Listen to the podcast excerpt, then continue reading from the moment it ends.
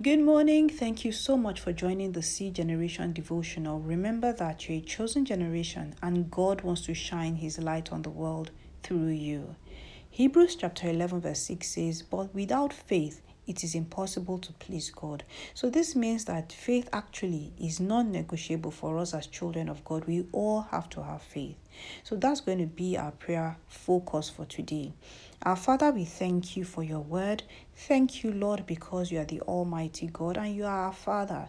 Lord, we ask today that you give us the grace to have faith in you because it is only when we have faith that we can please you. So please help us so that our faith will be rooted and grounded in you. In Jesus' mighty name we pray. Amen. Second Corinthians chapter 5 verse 7 tells us that we are to walk by faith, not by sight. And at yesterday's devotional, we looked at what it means to walk by sight. Today, we'll look at what it means to walk by faith. Hebrews chapter 11, verse 1 defines faith as confidence in what we hope for and assurance about what we do not see. So, what does hope mean? Hope is an eager expectation of something, which therefore means that faith is a complete confidence in what we are expecting and we are 100% sure of it even though we can't see it. But how can we be 100% sure of something we're expecting but can't see? The only way this is possible is the basis of our faith. So, what is faith based on? Faith is based on God and on His Word. The Almighty God, the one who created all things, is sovereign.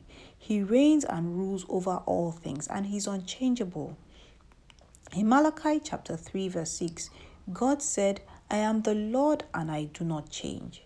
So, as God's children, our faith is based on the nature of God, it is based on who He is. And because of who God is, we also have faith in His word. Numbers chapter 23, verse 19 says, God is not a man, so he does not lie. He is not a human, so he does not change his mind.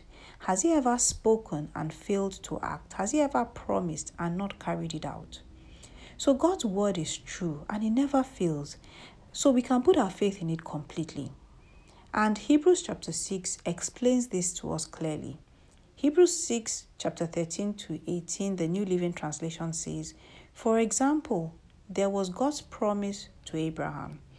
Since there was no one greater to swear by, God took an oath in his own name, saying, I will certainly bless you and I will multiply your descendants beyond number. Then Abraham waited patiently and he received what God promised. Now, when people take an oath, they call on someone greater than themselves to hold them to it. And without any question, that oath is binding.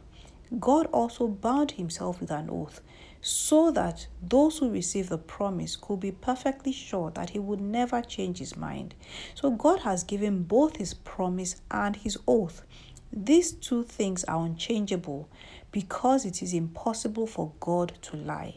Therefore, we who have fled to him for refuge can have great confidence as we hold to the hope that lies before us. Now, what is this whole passage saying, or what is it talking about? Remember Abraham. You know, God gave Abraham a promise, and he said he was going to multiply his descendants, and they were going to be so many that he would he won't be able to count them. You know, but how does a man who doesn't have a child believe this kind of thing? How can he have faith in what God has said? So the Bible is telling us here that God gave an oath. He gave Abraham his word first, and then he now made an oath, which means that God swore by himself. Okay? He gave Abraham a personal guarantee that look, what I have said, I have the capacity and I will do it. You know, when you want to take a loan from a bank, one of the requirements of the bank may be for you to provide them with your personal guarantee. So, for the bank, right, to accept your personal guarantee, they'll want to assess your net worth, which is made up of your cash, the cash you have in the bank, stocks and shares and other investments that you may have, landed properties that you have, and you know so many other assets that you could possibly have. So they'll look at it all and they'll value it. So your net worth has to be valuable enough to give the bank confidence that you have more than enough you know to com- conveniently pay back the loan that you have what it takes you have enough assets to more to cover the loan that they're giving you several times over. And that's the value of a personal guarantee. Now when god gave abraham his word and then he now gave him his personal guarantee what abraham looked at was the fact that god has more than enough capacity to fulfill his word. And because of that abraham had faith. So for us to live successfully as god's children we are to walk in faith, which means we are to live our lives daily in complete faith in God and in His Word, just like Abraham did, and he received the promise. So may God help us to have complete faith in Him and in His Word. In Jesus' mighty name, Amen.